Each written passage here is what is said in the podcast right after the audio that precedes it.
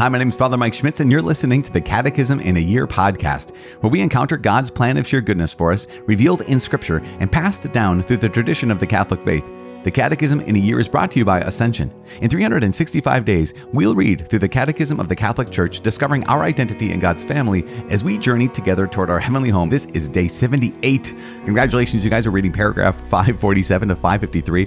As always, I'm using the Ascension edition of the Catechism, which includes the Foundations of Faith approach, but you can follow along with any recent version of the Catechism of the Catholic Church. Also, you can get your own free Catechism in a Year reading plan by visiting AscensionPress.com/CIY. And also, you can click follow or subscribe in your podcast app for daily notifications.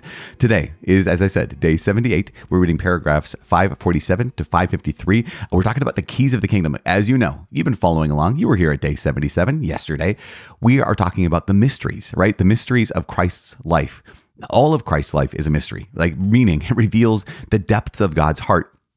Of course, we talked about the Christmas mystery. We talked about the mystery of Jesus' infancy, his hidden life. We talked about the baptism of Jesus and his temptations.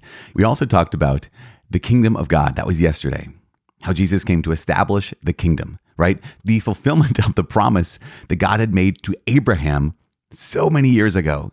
And here is Jesus saying the kingdom is at hand, which is incredible, amazing. Now, today, Jesus is going to be talking about the signs of the kingdom. So we recognize yesterday, we talked about everyone is called to enter the kingdom, that yes, salvation is from the Jews, and then it goes to the Gentiles, right? It goes to the whole world. Everyone is called to enter the kingdom. The kingdom belongs to the poor and the lowly. Yesterday, we talked about how Jesus invites sinners to the table, that yes, he calls everyone, no matter how broken we are, but he also calls us to repent, calls us to change, calls us to belong to him. We have to die in order to live. Today, there are the signs of the kingdom of God, which means that it wasn't just that Jesus came along and said, oh, by the way, the kingdom of God is at hand for you. And everyone just followed along. He had to demonstrate that he was the Messiah, that he is the Messiah, with many mighty works and wonders and signs, which manifest the fact that the kingdom is present in him and attest that he is the promised Messiah. So this is important. We're going to talk about how that's one of the things, one of the many things that Jesus' miracles, his signs and wonders pointed to. They pointed to the fact that, yes, the kingdom of God is at hand, that he truly is the anointed one, the king of the eternal kingdom. So that's what it points to. Of course, you know, we sometimes think of the signs and wonders and we say, I want more, Lord. I want, how about if you can heal the sick? How about you heal all the sick? If you can raise the dead, how about you raise all of the dead? And yet, that wasn't why Christ came.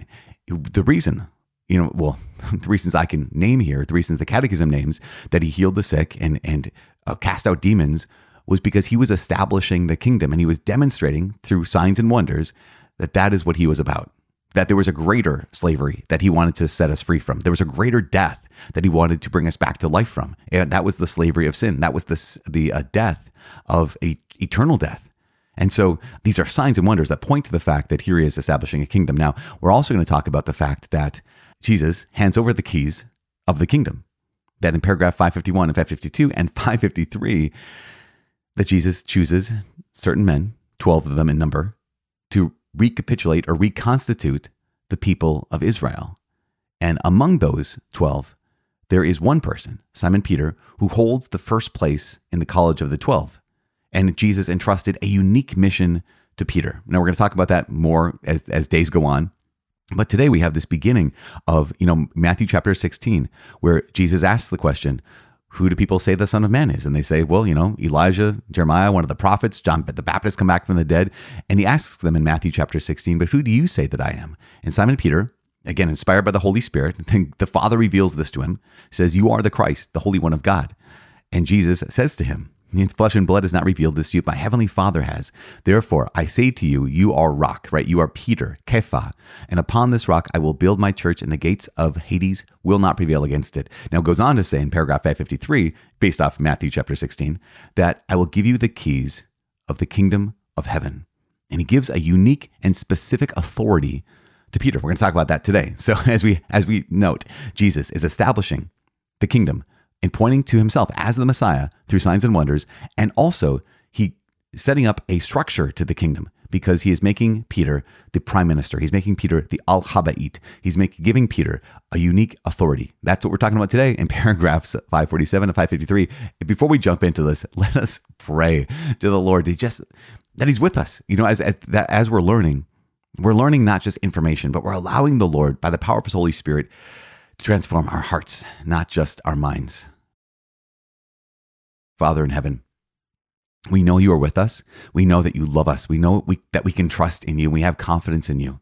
We know that Jesus Christ, your Son, our Lord, that he demonstrated not only his messianic power, his messianic identity through his signs and wonders, he also demonstrated his great care for us.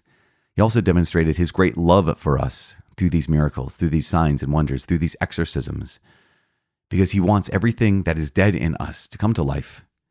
All those things that are good in us to be made whole. All those things that are holding us back and are keeping us from you, Father. He wants those things to be shed, to be gotten rid of, that we be delivered from the power of the enemy and brought into your kingdom, into your family, even more fully than we are right now.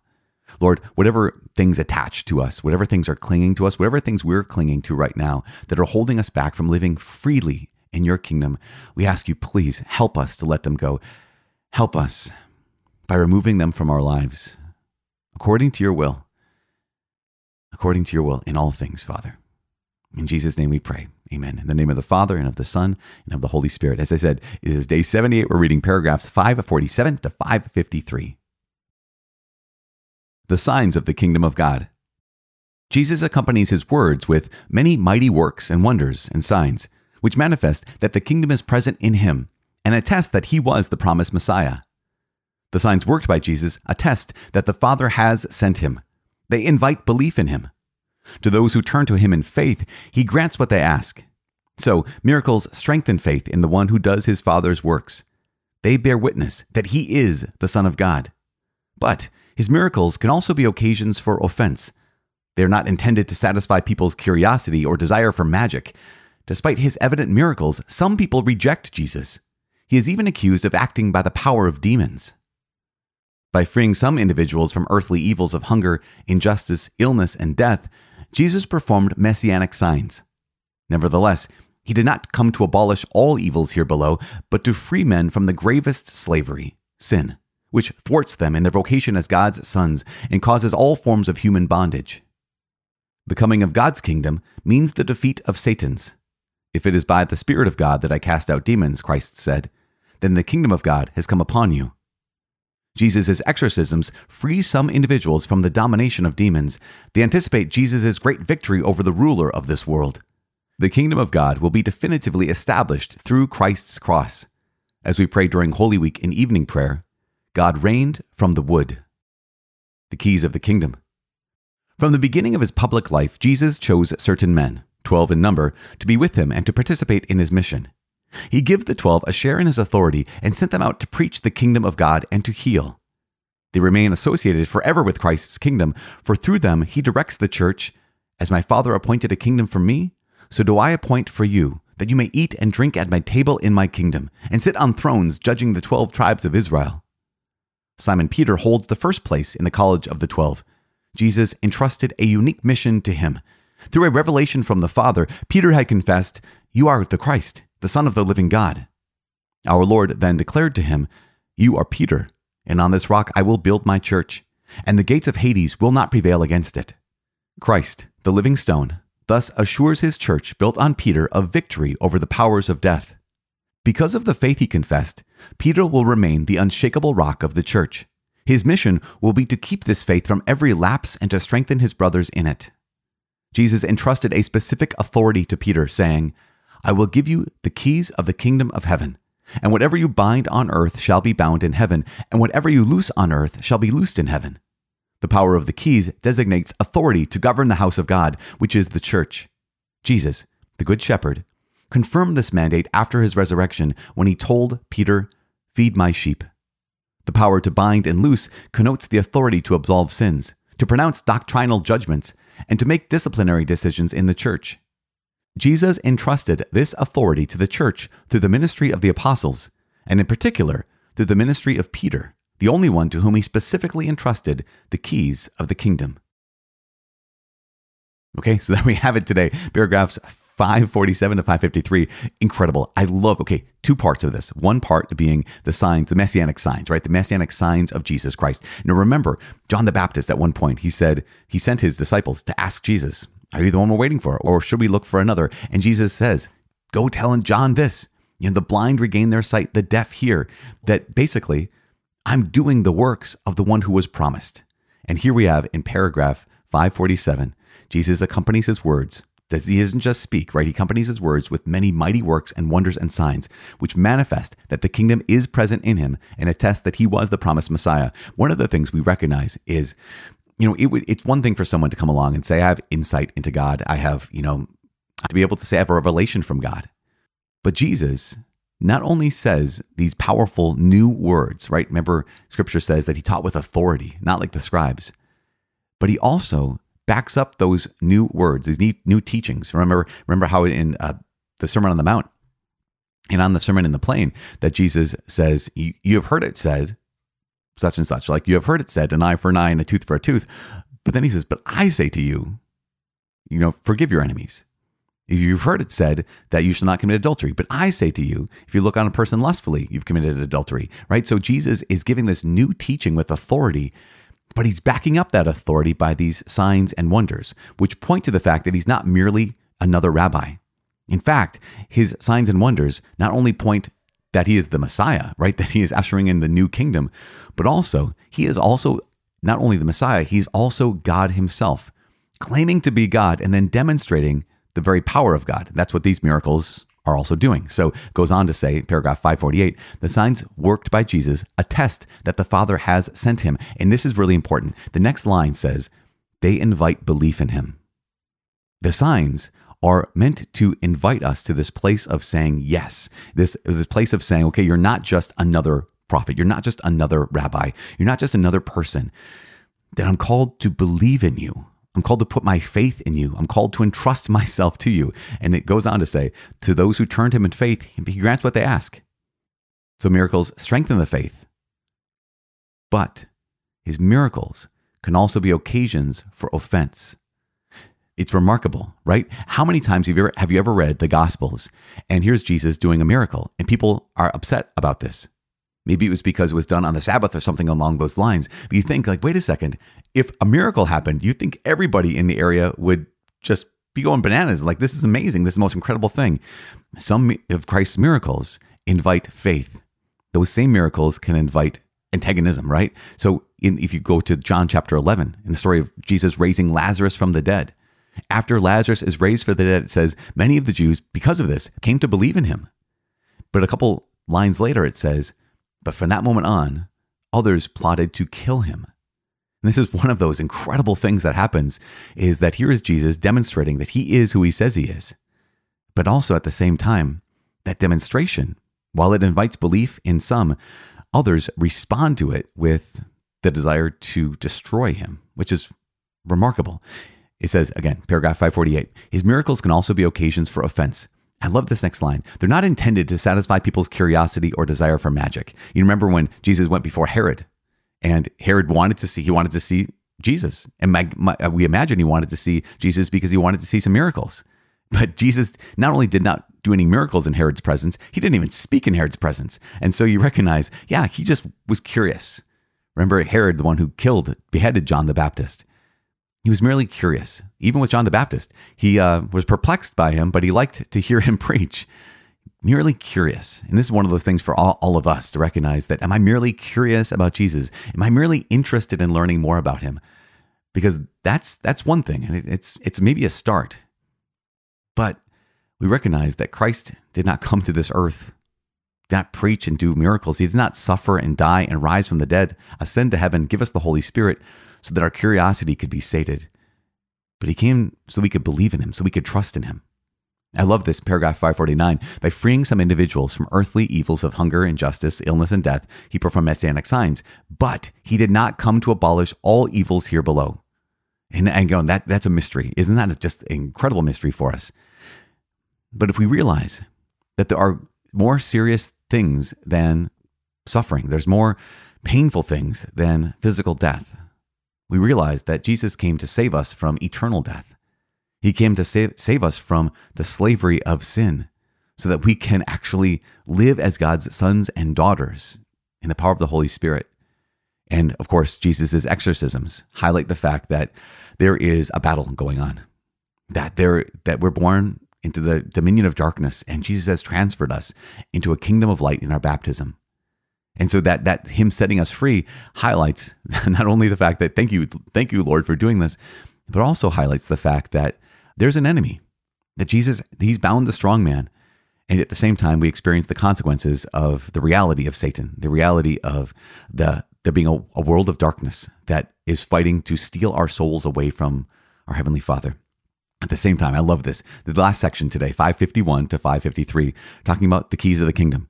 And we know that, again, we said this before, Jesus assembles 12 people around him. These 12 men are the 12 apostles. And not only are they a temporary kind of a group of, a band of brothers here on earth back in the first century, but we recognize that, as Scripture points out, in even the book of Revelation, St. John says, I see heaven come down, and the city of heaven, the new heavenly Jerusalem, is built on the foundation stones of the 12 apostles. And we recognize that they have a role throughout the entire history of the world, but also among them, Simon Peter has a role. We talked about this already, Matthew chapter 16, how he confesses that, again, inspired by the fathers in the Holy Spirit given to him, you are the Christ, the Son of the living God. And Jesus gives him a new name. His name was Simon. His name is now Kepha. His name is now Rock. And upon this rock, I will build my church. And Jesus gives him a particular and unique authority. Yes, the other apostles have authority. Definitely do. And their successors, the bishops, have authority. Completely, yes. But Jesus entrusted a specific authority to Peter when he says, I will give you the keys of the kingdom of heaven. Whatever you bind on earth shall be bound in heaven. Whatever you loose on earth shall be loosed in heaven. This is a throwback to Isaiah chapter 21, where there was the role of the Al-Habait, right? The one over the house. Al over ha, the, and bait, or bet, house. So the prime minister, there's the king, and the king is the ruler, right? The king is the king. But there's also the steward of the house, or the prime minister of the house. The prime minister of the kingdom was the one who was the Al-Habait, and he would have the keys. In Isaiah chapter 21, it talks about Eliakim and Shebna. And one of them was the Al-Habait, who did not do well. And so he was thrust from his office, and another took his place. And he was given the keys to the kingdom of Judah. And what he opens, no one shall shut, and what he shuts, no one shall open. And he had authority.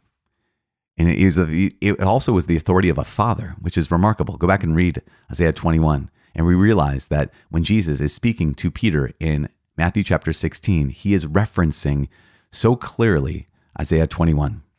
Part of that authority that Jesus gives to Peter as the Al-Habait, right, as the prime minister, is the authority to absolve sins, the authority to pronounce doctrinal judgments. Like, he can say things definitively, to make disciplinary decisions in the church. He can govern the church. He has the authority to do that. And Jesus had trusted this authority to the church through the ministry of the apostles, right? All the apostles and their successors, the bishops.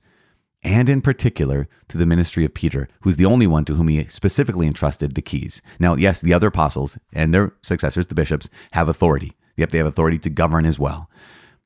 But Peter has a unique role in the midst of the college of apostles, the midst of that fraternity of brothers. It's just like the Holy Father now, the Pope now, has a unique role amongst other bishops who are around the world, which is just incredible. It's incredible to realize that when Jesus established a kingdom, right? He is the king, he's the Messiah, he's the one who brings together, reconstitutes the kingdom, that he also gives it a structure.